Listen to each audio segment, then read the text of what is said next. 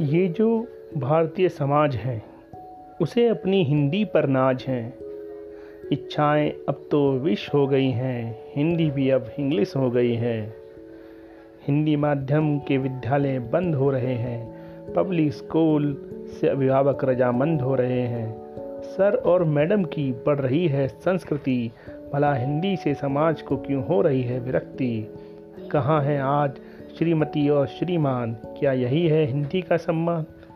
हमारे आने वाली पीढ़ियाँ भले ही चढ़ने सफलता की सीढ़ियाँ निज भाषा का अवश्य हो उन्हें ज्ञान, हिंदी का अवश्य करें वो सम्मान।